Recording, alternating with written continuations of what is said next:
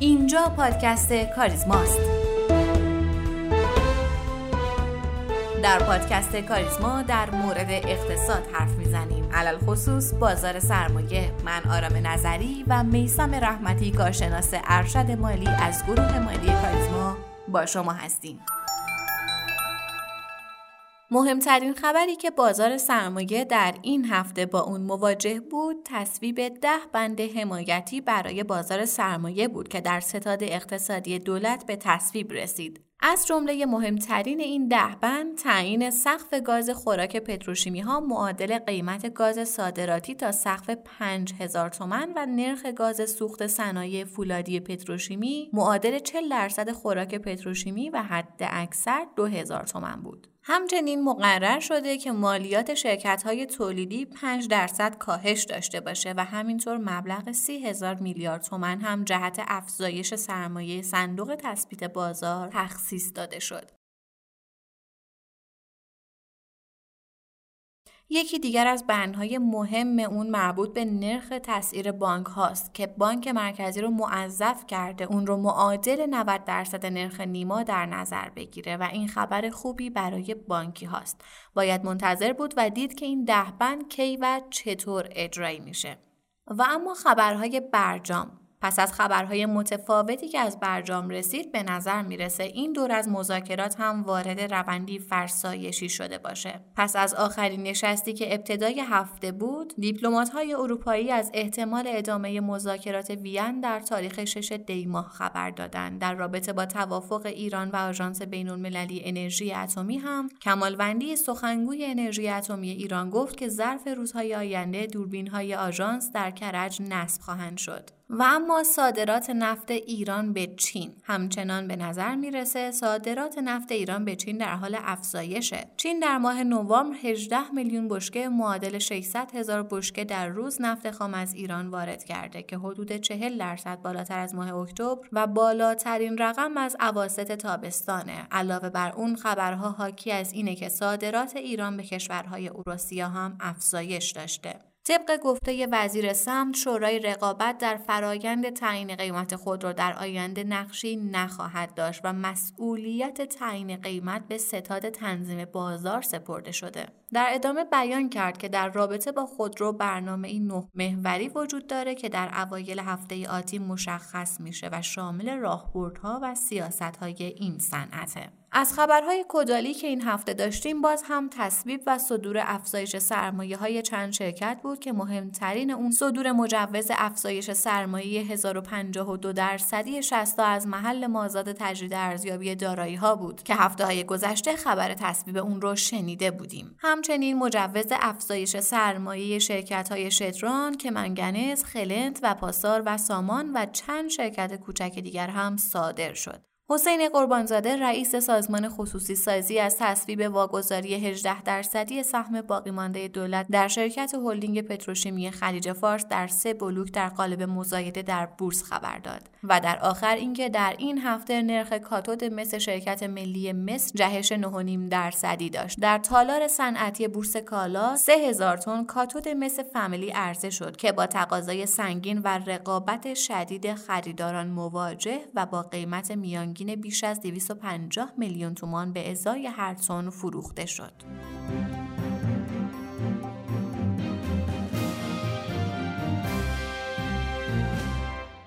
پاییز بازار سرمایه با تمام شدن پاییز به نظر می‌رسه که رو به پایانه. شاخص کل که از عواست شهریور ماه ریزش دوباره ای رو شروع کرده بود از نیمه های پاییز شدت افت خودش رو بیشتر کرده بود و ریسک های مختلف به سراغ بازار اومده بود ریسک صنایع در بودجه خبرهای برجامی و غیره باعث شده بود که بازار به شدت آسیب پذیر بشه افت حدود 12 درصدی شاخص کل در پاییز روزهای تلخی رو برای سهامداران بر جای گذاشت. اما شاید شروع پاییز برای بازار سرمایه خوب نبود ولی پایان اون روند متفاوتی داشت. باید دید چه اتفاقی در بازار افتاده که آخر پاییز برای سهامداران فرق کرده.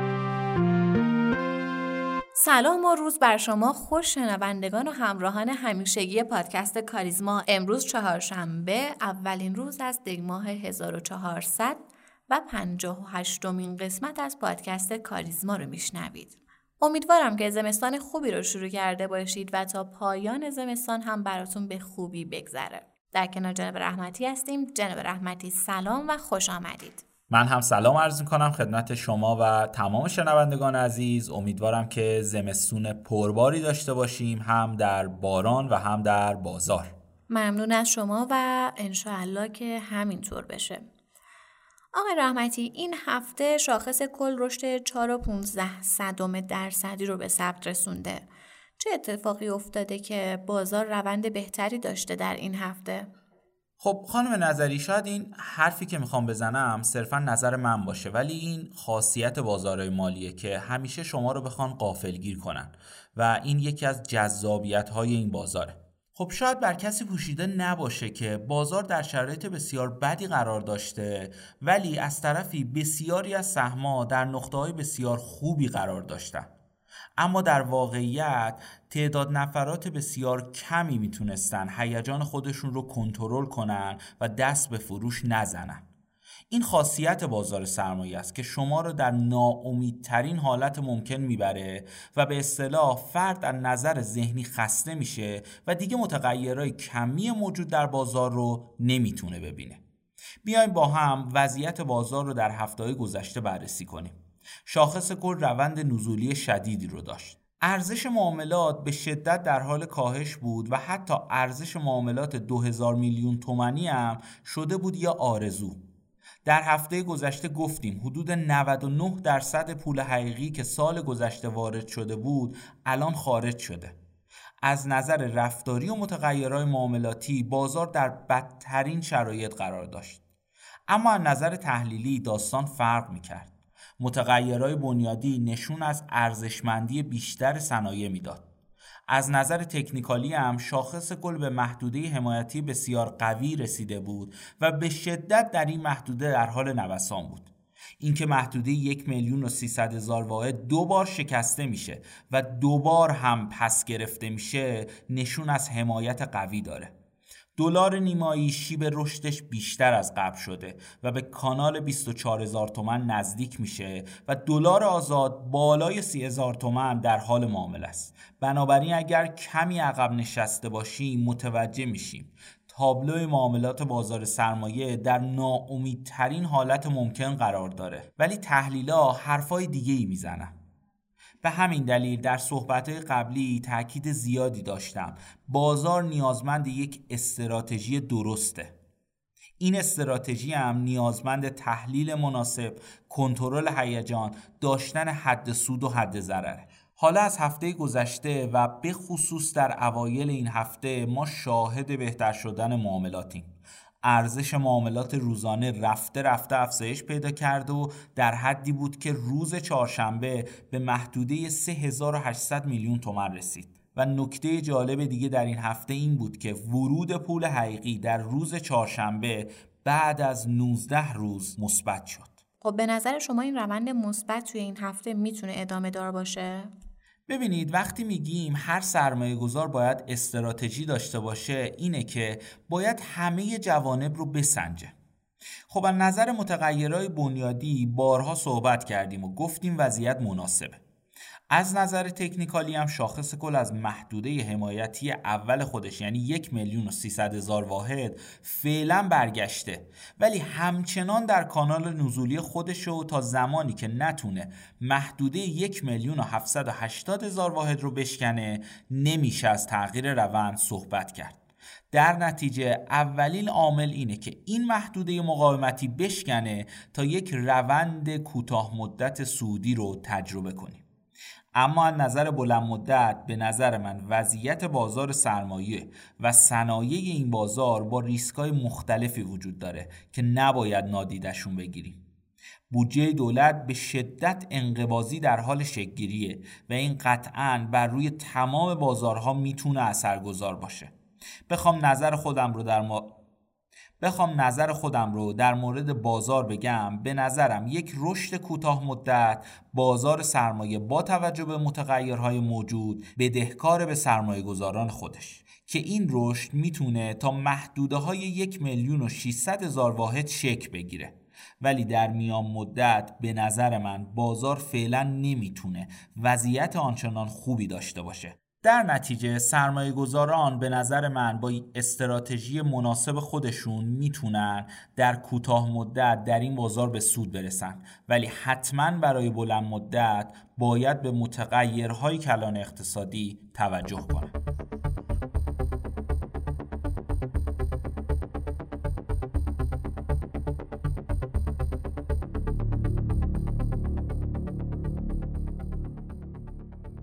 در اقتصاد ایران بازارهای مختلفی در حال فعالیتن. همین تنوع سرمایه گذاری باعث میشه که فرصتها همیشه وجود داشته باشن ولی به سرعت عبور کنن. زعفران بعد از طلا جزو اولین کالاهای معروفی بود که وارد بورس کالا شد و از استقبال خوبی هم برخوردار شد. بعد از ورود به بورس کالا شاهد راه اندازی معاملات آتی اون بودیم. زعفران در خرداد ماه سال 97 از 7000 تومان شروع به کار کرد تا به الان که گواهی اون در قیمت 36 هزار تومن در حال معامله است. اما آبان ماه امسال برای زعفران فرق داشت. رشد بالای 70 درصدی رو به ثبت رسون و در معاملات آتی هم نزدیک به 150 درصد رشد داشت. و به همین دلیل گفتگویی داشتیم با سرکار خانم حمیده صادقی تحلیلگر بازارهای کالایی. همراه میشیم با خانم بابادی و مصاحبه ایشون رو میشنویم.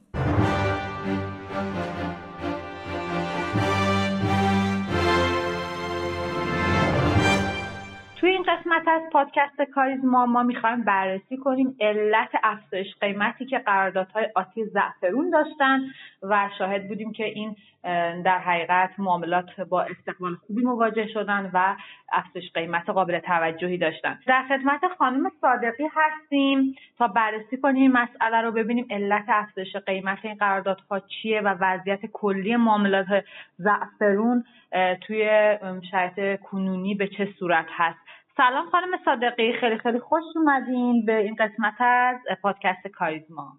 سلام عرض می کنم خیلی ممنون از شما. بنده در خدمتتون هستم.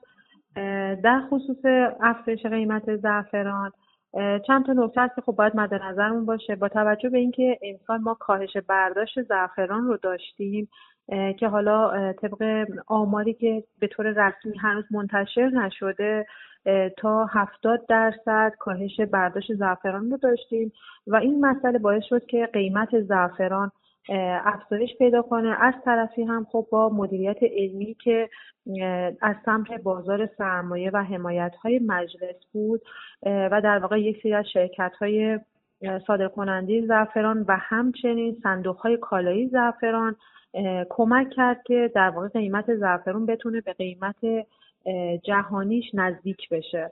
و این شد که قراردادهای آتی زعفران هم از استقبال خوبی برخوردار شد. و تقریبا میشه گفت هر سال اگر ما افت قیمت زعفرون رو در قراردادهای آتی شاهد بودیم و شاید بگیم دست برتر دست فروشنده بود ولی این دفعه قضیه فرق می‌کرد و با توجه به عوامل بنیادی زعفران قیمت زعفران افزایش پیدا کرد و خب امسال در واقع حالا سمت پر پرقدرت سمت تقاضا بود و قراردادهای آتی هم افزایش قیمت داشتن به طوری که تا محدوده دو میلیون تومن زعفران نگین تحویل فروردین ماه و همچنین دیما افزایش قیمت رو تجربه کرد. بسیار عالی.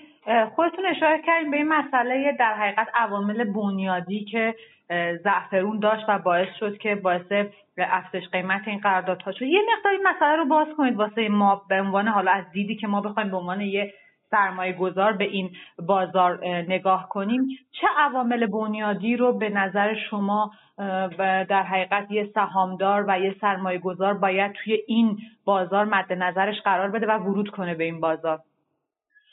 ببینید کلا معاملات آتی با توجه به اینکه معاملات اهرومی هست و خود همون اهرم مالی داشتن جذابیت این بازار رو ایجاد می‌کنه و از طرفی هم معاملات به صورت دو طرفه هست. یعنی اگر شخصی تحلیل می‌کنه و فکر می‌کنه پیش بینی می‌کنه که قیمت می‌خواد کاهش پیدا کنه می‌تونه موقعیت فروش اخذ کنه و شخصی هم که پیش بینی می‌کنه قیمت افزایش پیدا می‌کنه می‌تونه موقعیت خرید اخذ کنه و این دو طرف بودن بازار و همچنین اهرمی بودن باعث جذابیت این بازار شده که حالا در قرارداد آتی زعفران هم این اهرم تا اهرام پنج هم پیش برده. برای همین جذابیت رو زیاد می‌کنه به نسبت حالا گواهی سپرده های زعفران یا حتی صندوق های کالایی.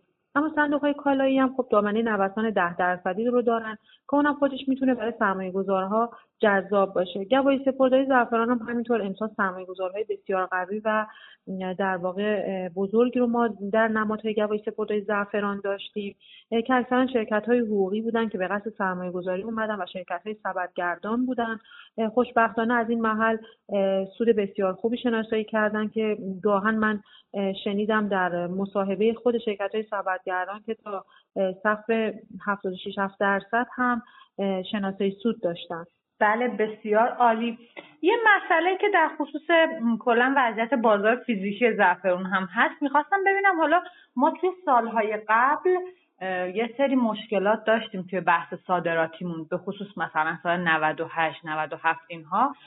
یه مقداری در حقیقت میشه گفت بازار زعفرون حالا به شکل فیزیکیش از رونق صادراتش خیلی در حقیقت کاسته شده بود توی اون سالها. الان وضعیت صادراتی بازار فیزیکی رو چطور می‌بینید؟ خوبه به نظرتون با توجه به اینکه خب ما افزایش قیمت دلار هم داشتیم. چطور قیاس می‌کنید این مسئله رو؟ به نظرتون شرایط این بازار چطوریه؟